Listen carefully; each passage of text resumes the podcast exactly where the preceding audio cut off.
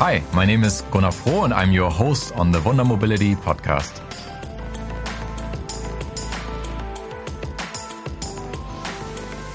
All right, welcome back to the Wunder Mobility podcast. Today I'm speaking with Özgur from Oxbotica. Welcome, Özgur. Hi, Gunnar. Nice to meet you. Great to be on the show. Thank you for coming and congratulations on your achievements already this year. It's only been about six weeks, but you already had quite some news to share. Yeah, we have um, we closed our Series B investment round. We just had a pretty awesome announcement yesterday with BP, which we can touch on throughout today. Yeah, it's a pretty fast start to the new year, absolutely. So we're quite happy yeah. so far.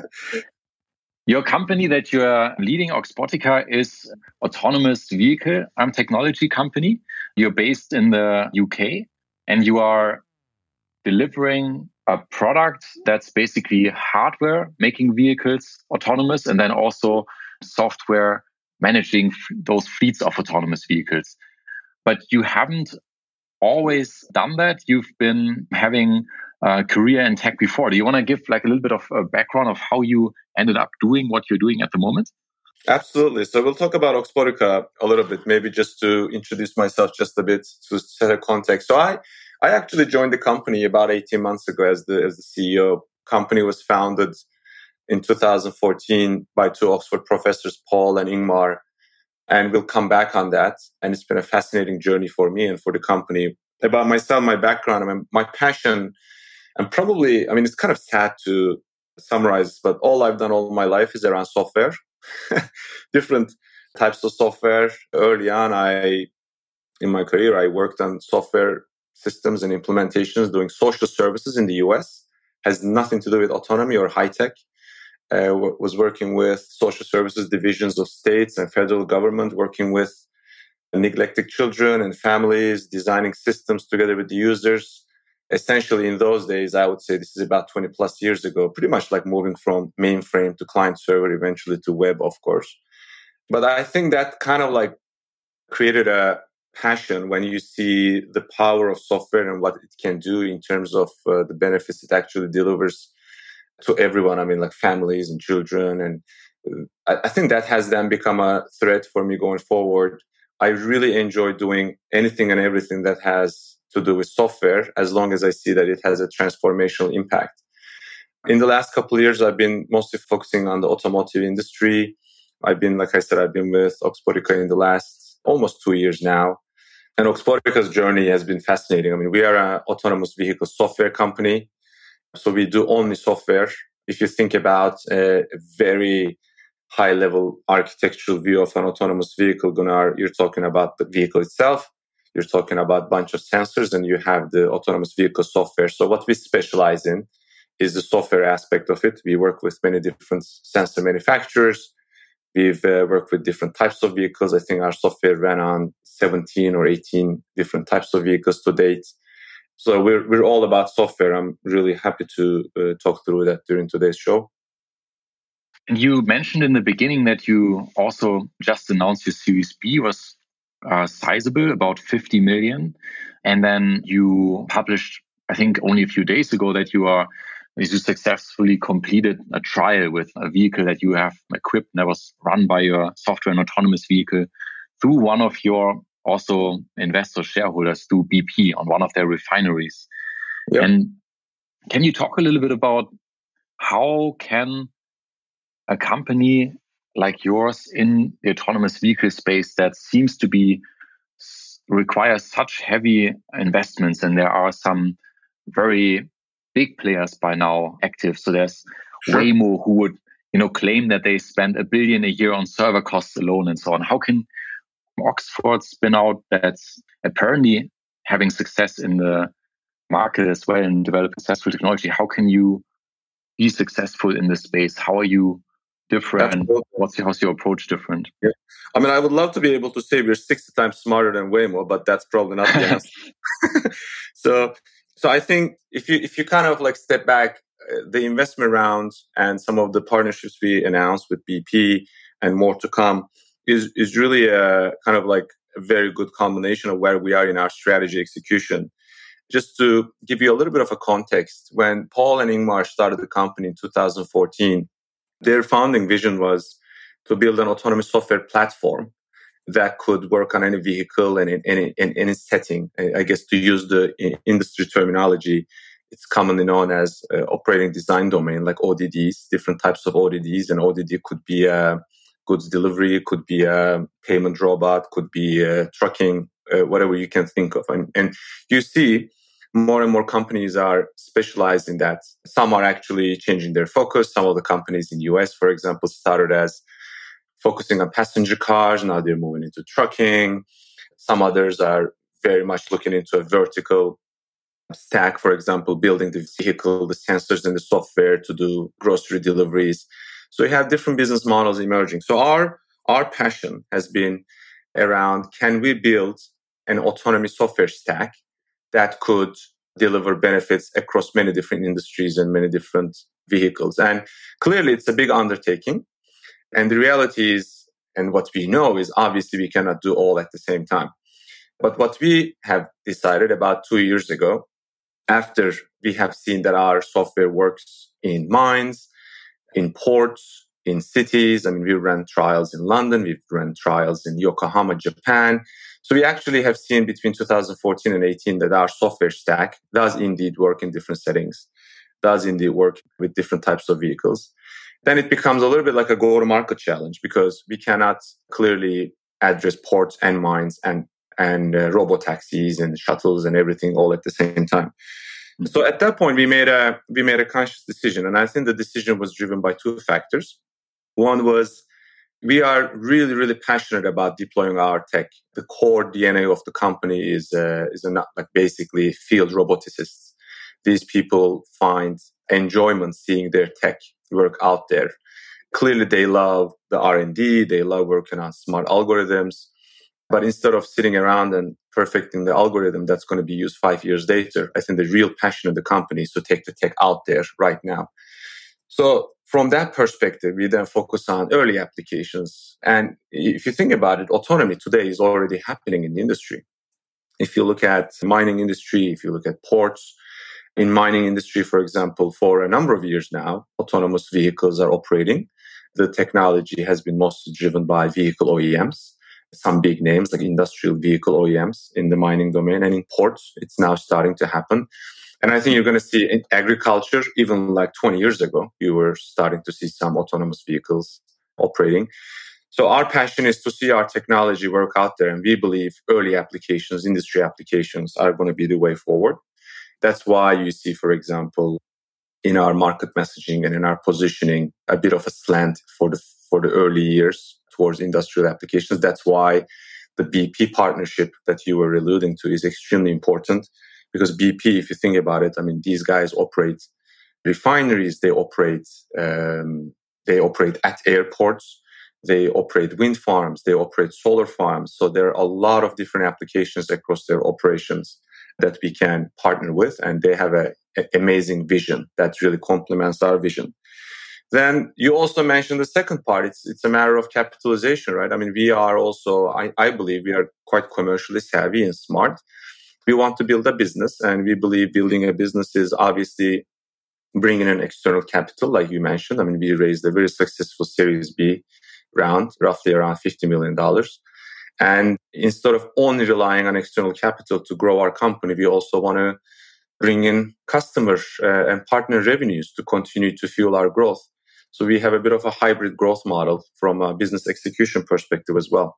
So I think those are the two two aspects I would highlight.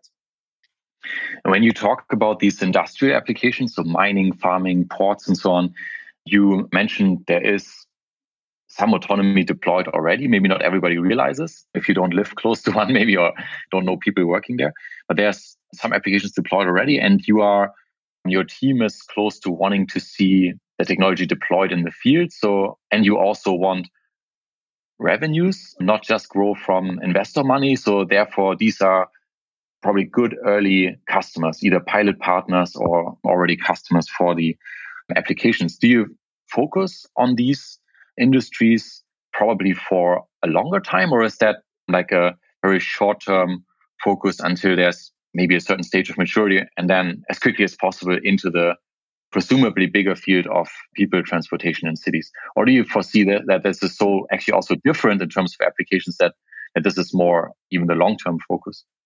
I think it's an excellent question. The the focus is clearly long term. And again, I think these are long term partnerships. Like a typical commercial contract we go into, minimum we've seen is around five years. We're talking about mm-hmm. some of them being 10 years. These are pretty long term partnerships because I mean, autonomy is, a, I mean, it's, it's still an evolving technology, right? I mean, if, if it was all done and dusted, you would have seen many vehicles running around autonomously in cities and in suburbs and around, uh, around us. So because it requires co-designing, co-creation, co-innovation, and co-development, these are the types of partnerships we go into. Like, for example, just to give you an example with BP, these are going to be fairly long-term engagements. And we do feel uh, like let's pick mining, let's pick uh, the work we have done, and we would like to continue with BP and refineries. There's actually a pretty big potential from a business perspective. Just to give you an idea, when you look, look at some stats in, in mining area, for example, in mining, only 2% of the vehicles globally today are autonomous. And uh, these are typically, autonomy typically starts where, I mean, just like you would expect in any, any part of the value chain they start with a clear business case, uh, haulage applications, and these are these are like high driver costs, requires a lot of safety measures, and the two two percent has been basically around this. And then there are so many other vehicles in a mining area. You got pickup trucks, water trucks, spare part delivery trucks. There's a huge potential, both from a efficiency perspective, from a safety perspective, from a cleaner operation perspective. So definitely a long-term engagement. What we would like to do, though, I think you raised a good point. Uh, not necessarily give up on on-road applications or public road applications. What we believe is, uh, as, as funny as it may sound, it's definitely true that a lot of the learnings we get from industry applications and off-road applications are actually very applicable for public road applications. So we believe getting our tech out there, being used, being deployed in an operational setting by real customers really contributes to our longer, longer term vision, which we call as universal autonomy. And that's around, we really, really want to see autonomy being deployed in mines, in ports, in shuttles, and eventually, maybe many years later, in uh, vehicles around urban, urban areas. One of the features, so to speak, of your product that comes up a lot in the communication that you do is how it's independent of external infrastructure, quote unquote. Basically, GPS signals or even HD maps of the environment and so on. And what does that mean for you having to work under these conditions or trying to set things up so it doesn't rely on those? How does it change the development of the product and what advantage do you think will maybe also come from that later? Sure. I think I think it um, it I mean first of all we can work with GPS and we have worked with GPS in the past. So if GPS is available, we will always use it the because the founding vision and how we developed our software was to be able to use it anywhere and on any type of vehicle i think the early design principles of the software were around okay how can we build a stack an autonomous software stack with as little dependencies and as little restrictions and as little requirements as possible? So this shows itself when it comes to our reliance on gps this shows or like not relying on gps this shows itself on us not necessarily relying on lane markings or road signs. Our compute requirements basically the type of computer you need to have on board the vehicle is extremely limited. That allows us to be able to work on a huge mining truck as well as on a forklift as well as on a payment last mile delivery robot. So I, I think when you design the system from ground up with as little restrictions as possible. I think you get kind of into uh, into into that number of possibilities. Specifically to your point around GPS, I think it is actually an extremely important thing in a number of industries. Imagine, like for example, in today's GPS-based systems don't work in underground mines because there's no GPS signal. So that's actually a huge differentiator for us when when we talk to miners. Or Uh, it does, you don't have to be in a underground. We see GPS signal loss in cities with very high skyscrapers. If you're driving around in, in, in New York or in any, in any big metropolitan area in, in the world, you will run into what we call as urban canyons.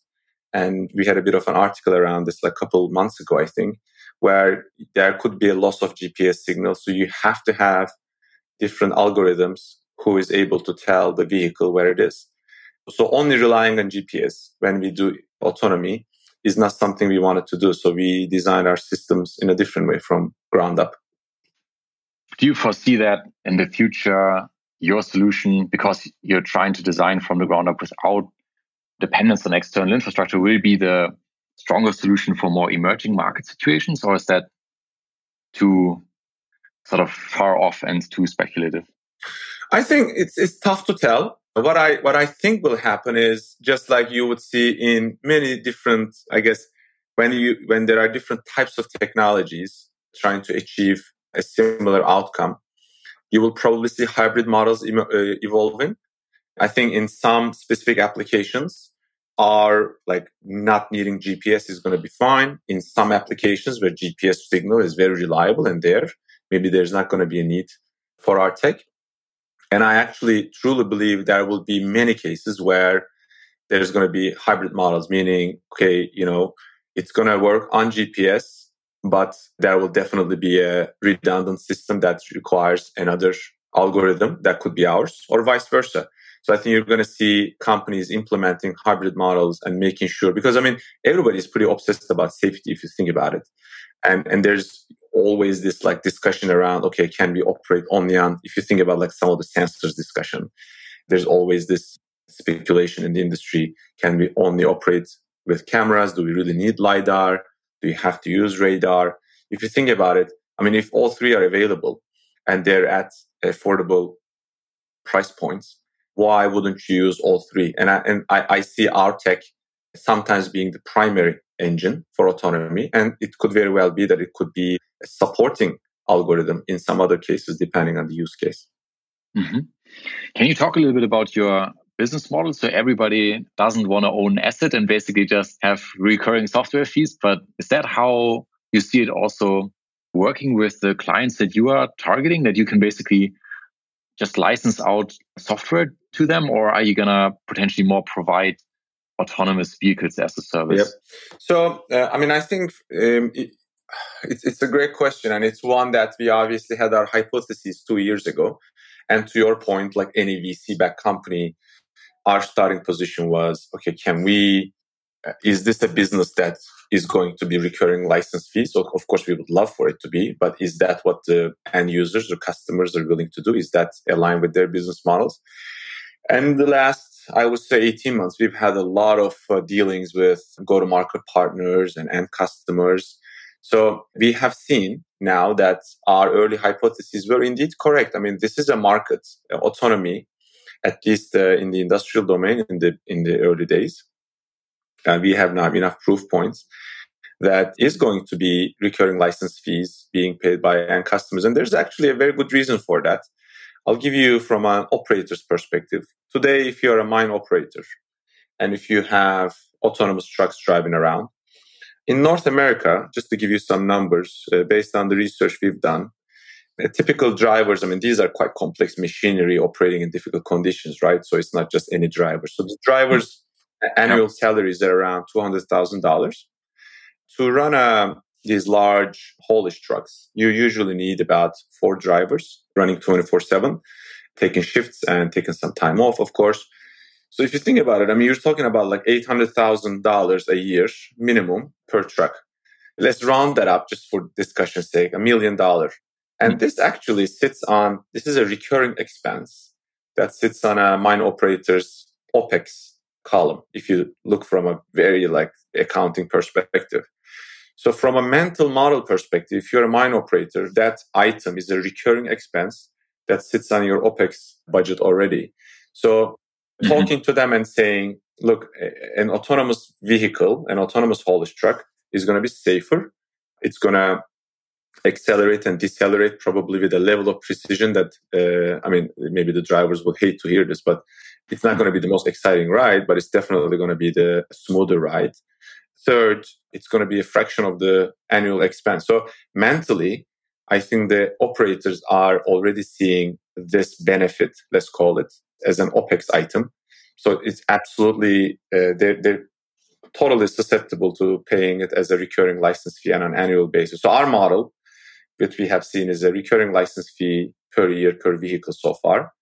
I think as business models emerge and as the benefit becomes even more measurable in a more precise way, I could see even more disruptive models emerging like uh, whatever is the benefit you're doing per ton being carried, number of passengers being transported.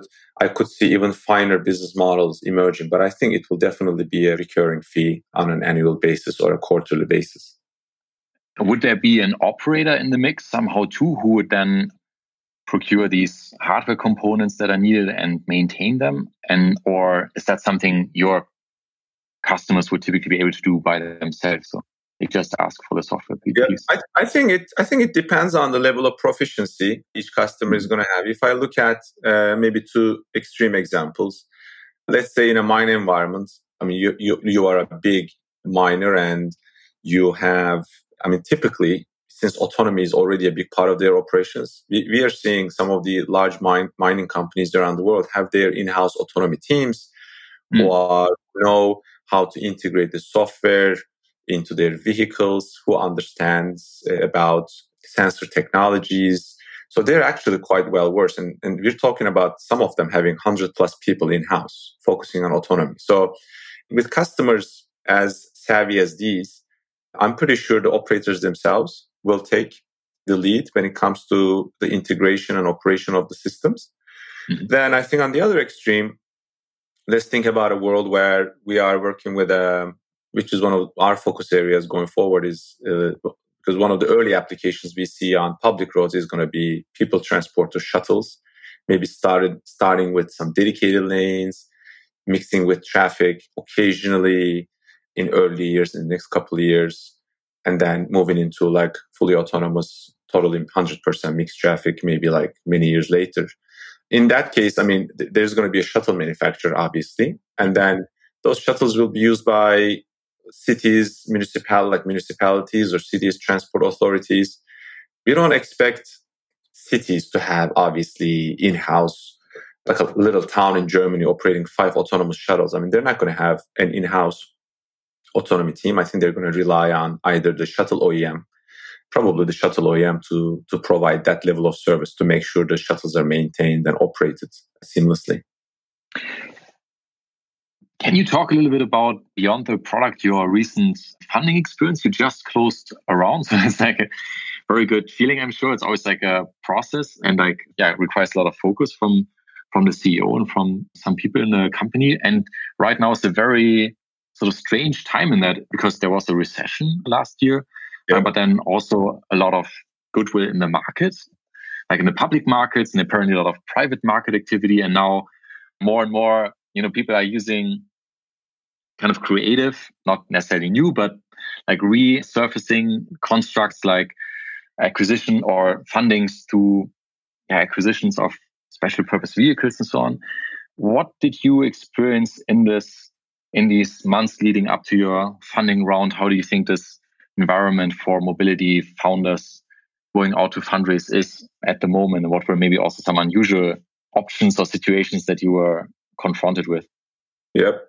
So, I mean, it's a great question, right? So we, we started our efforts around our fundraise perfect in a perfect time manner around April, May. So that was the, that was, that was the height of the COVID pandemic, I would say. And the early couple months have been around, of course, I mean, the, the, most uncertainty was around early months. And when we reached out to a number of uh, funds who we thought would be interested in Oxbotica, I think the first group of answers we were getting were, uh, I think that everybody was really focused on their own portfolio and trying to understand the impact on their own portfolio companies. So to be very open, I think May and June were not, were not maybe like April, May, were not the highlights then I think everybody kind of realized, okay, you know what? We kind of know what we know. We don't know what we don't know. I think everybody got a little bit used to the uncertainty. So during during summer, I think we have seen a lot more progress on our side. And I think we also had a pretty, I guess, targeted strategy because we wanted a mix of financial and strategic investors to join. We didn't want only strategic investors who would be also willing to use our technology and maybe they work with us as a go to market channel partner. We also didn't want only financial investors. We kind of were able to go after a mix. And I think with the funding round and with some of the names we have closed, like BP obviously leading the round, then there's a business growth fund, which is one of the largest VC funds in UK. Tencent is also part of the round, a number of other big names. So I think we were able to collate a really good group of uh, investors who I think who believe in the vision for the company and who who basically decided to join, join our journey. In terms of uh, the type of questions we have received, I think it's it's actually a pretty good reflection of where the autonomy industry is uh, mm-hmm. in the last year or so. I think probably between 2014 and 18, there was the, I mean, if I use a typical, like a, maybe a little bit of a cliche term, but it was at the hype of the Gartner's hype cycle. I think after 2018 or so, there has been a little bit of a, or maybe quite a bit of a reality kicking in the industry where everybody realizes how difficult the challenge is. It's almost like one of those things like everybody knows autonomy is going to happen. Everybody got, knows that it's going to transform when it happens. Uh, the industries that it impacts. If it's ride sharing, robo taxis, it's going to completely transform that industry. If it's mining, ports, it's going to completely transform those industries. What people didn't know, okay, it's great, but when is it going to happen and how is it going to happen and who are going to be the winners? So a big focus, I think, since 2018 have shifted towards, okay, great guys, we know the technology is going to work and we believe in what you have, but how are you actually going to commercialize this and how are you going to create a sustainable and profitable business, whether it's in three years, five years, or 10 years? Can you show us the roadmap? So a lot of our discussions in our funding mm. round have been around the business plan, the commercialization plan, the go to market partners. How are you taking this to market? And then I think that actually helped us really sharpen our strategy, Gunnar, because I think our focus on early applications, like in mining and port industry applications where revenue can be generated, technology can be used, has, has been very well received by our investors. I can imagine.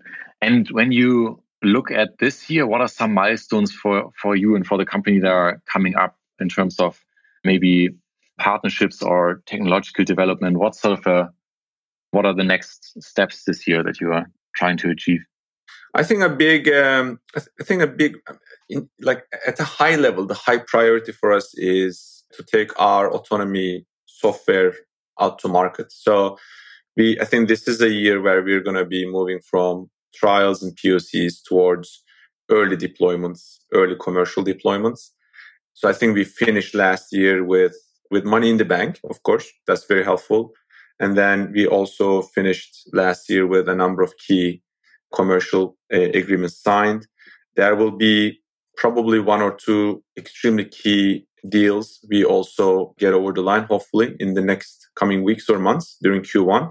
So you, should definitely continue to follow us. There's going to be a few other things coming down the road. We're almost there. I think with our, our focus is going to be with those key partners, take our software to market and get them to start using maybe a few vehicles this year. It's not going to be hundreds, maybe three, four, five, ten, but to get to a point where the vehicles are being used using our autonomy software. And it's not just trials, but it starts to get into day to day operations of those customers. I think that's like a big milestone for us because that's going to prove a number of things, right? One, it's going to prove and solidify our product market fit. I think it's going to prove our hypothesis that the same software stack can indeed be used in different settings. It's not going to be tens or hundreds of millions of revenues come in, but I think it's going to definitely validate our business model that we are able to generate recurring license fees, maybe from 10 vehicles this year, but it's still going to be the business model that is going to show uh, that we can do that. And I think operationally, it's also going to take us to a place where we are operationally scaling up because a lot of our customers, I mean, um, with the exception of BP, none of our customers are based in the UK. And I think it's going to be uh, quite a bit of a milestone for the company to set up satellite operations, working closely with customers and supporting their deployments. Mm-hmm. Before we started the recording, we were seeing each other and basically noticed how everyone's also work from home at the moment. And your company is, I think, primarily based in London. So it's also under lockdown like Germany. How did your sales on the one hand and, and also maybe recruiting change as a result of these lockdown measures and the pandemic? And do you, do you foresee any longer term changes, or do you think that you know we're very fast in immunizations? UK is probably leading the way; they started early in, in Europe, and so we'll just go back to how everything was before. Well, I think it's fair to. Um, I mean, that's actually like that's a great thing, right? I mean, like I, I mean, I've done different types of leadership roles, but I, I mean, none of us, and I've never led a company and a group of individuals during, in the middle of a pandemic. So from a personal perspective, it was a year with a lot of personal learnings and reflections, trying to balance the work life, which you need to care for everyone else at work, look after their health and safety, not just their health and safety, I mean, their families and their loved ones, because everybody has different backgrounds. I mean, we have people in our company who are, you know, just out of college and living on their own, who I think you kind of need to worry about them. Okay, do they feel lonely? How how can we keep them engaged? And then you have people who have families, and then you have people who are sometimes uh, taking care of some elderly person in the family, so they feel very paranoid about getting in t- contact with anyone. So it was a very, I mean, and I can only imagine, like even in larger companies, how people had to deal with. I, I personally feel we've done a good job in terms of looking after our team members and people uh, during during the pandemic.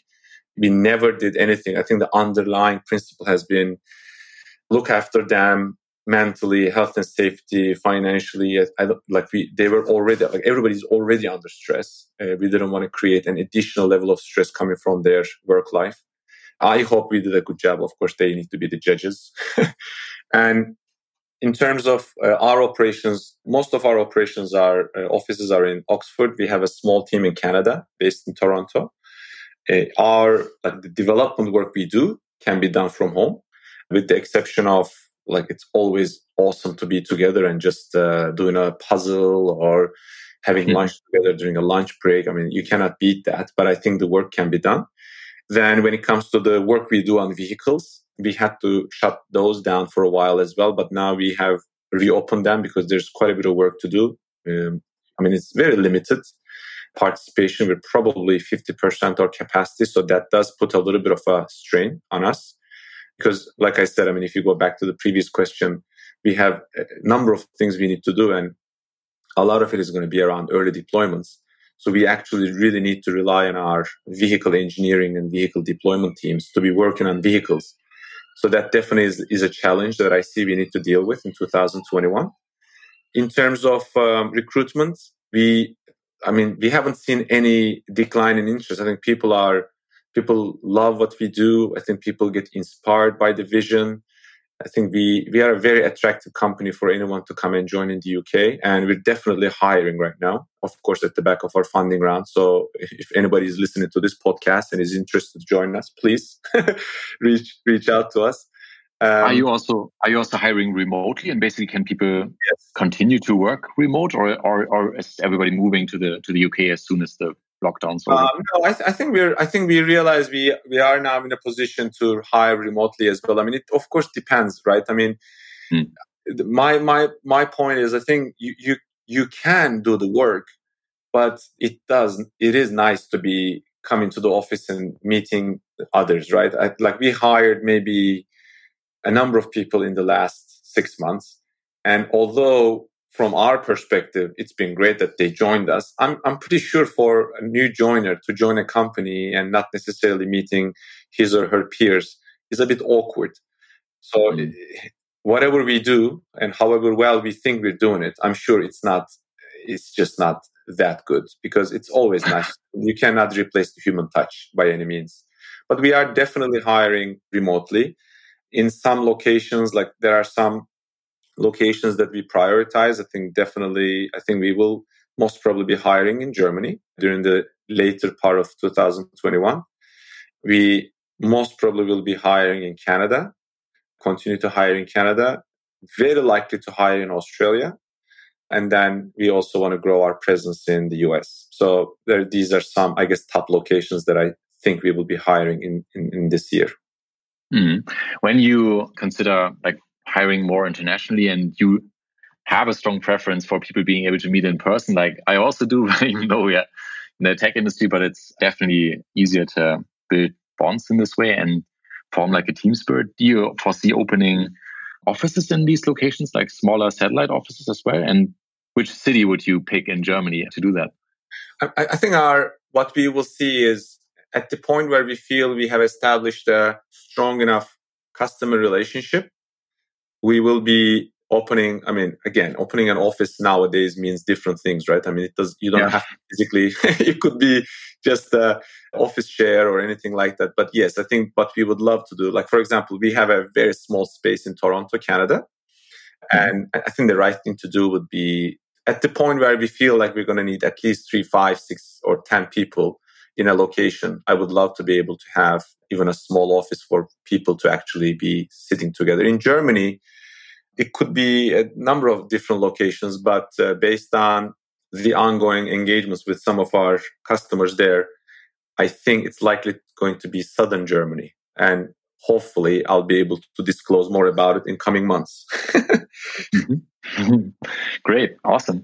It's super fascinating. It was a super fascinating journey through um, what you are doing at Oxbotica. And much of it I didn't fully realize. We live, I live in, in Hamburg. Uh, we're headquartered there. We have a huge port. I knew already for many years there are these autonomous vehicles driving around like 24 7. I did not quite realize how large uh, scale these applications actually are and that you can probably make maybe even faster a viable business out of focusing on on those industries rather than really the on street passenger um, transport or goods transport in public roads and and to build your technology by doing that in a way that's actually less reliable on external systems sounds like it can be great advantage in the future. It's really fascinating to hear from you. Congratulations again on the on the race and partnerships. Sounds like we will hear a lot more from the company in the course of the year. What's like an advice that you would give to other founders in mobility that are now trying to build their business at an early stage. There's a product there already. There's been maybe post Series A, but how to get to the next level in this current environment? Is there anything you can try to give others um, along their journey? Absolutely. So I, I, think what we, I mean, again, I think every industry is a little bit different and has peculiarities. What we have seen in our industry is, is I can, I guess, uh, my reflections would be, I think demonstrating the product market fit, basically the startup or the series or series B company being able to articulate this is our product, this is what we're taking to market, and this is the market we're addressing. And then being able to show, I guess the product market fit is an important thing because that is really like what investors are super interested about. And then the next thing, which is going to be obvious, to be able to show some key customers around customer traction that that really is aligned with the overall strategy because uh, i mean i think when you are choosing at that stage you cannot work with 10 different customers all at the same time especially if you're mm-hmm. in the b2b software space being able to choose the right go to market partner right customer and not the first one and showing mm-hmm. the discipline to be able to maybe say okay this could be a good customer, but it's not a great customer. So let's continue our search for what we think is the right partner for us. And that right partnership is all around how well anchored, in our case, the autonomy strategy in the company. Are they really investing in it as well? Do they have do they have skin in the game? And very importantly, I think in, in our space, is there a good cultural fit?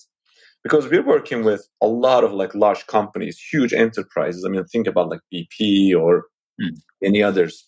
Is there a right culture fit? Are they a company that is trusting in a in working with software partners do they have the right cultural elements to actually be working with a partner like us is a very important thing. I, I, I think this is actually, uh, if I can give a little bit of feedback, I think in the automotive industry, some of the automotive companies have made this transformation. And when we meet with them, it's amazing. And I think the, the DNA, you can see that the DNA is changing. But there's still quite a bit of ways to go with some of the other companies that you you just don't feel like it's going to be a software friendly partnership. Mm-hmm. So finding the right partner with skin in the game, who who you believe is going to be your I guess long term partner, I think is key.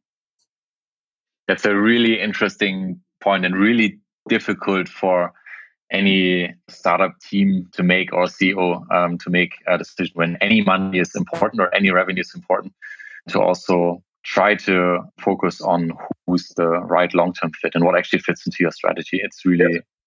I think, really difficult. Exactly, it is, and I think showing like having the it's it's it's a balance, right? Because you're a startup and you're action oriented and you want to move fast. I guess finding the right balance of trying to move fast at the same time staying cool, looking for the right partners to pounce. I mm. guess. mm. once you see the right one, is the art and science. I would say. Mm. Wow, cool! Thanks a lot. It's good. It was very nice Thank you very much. It's very enjoyable. Absolutely.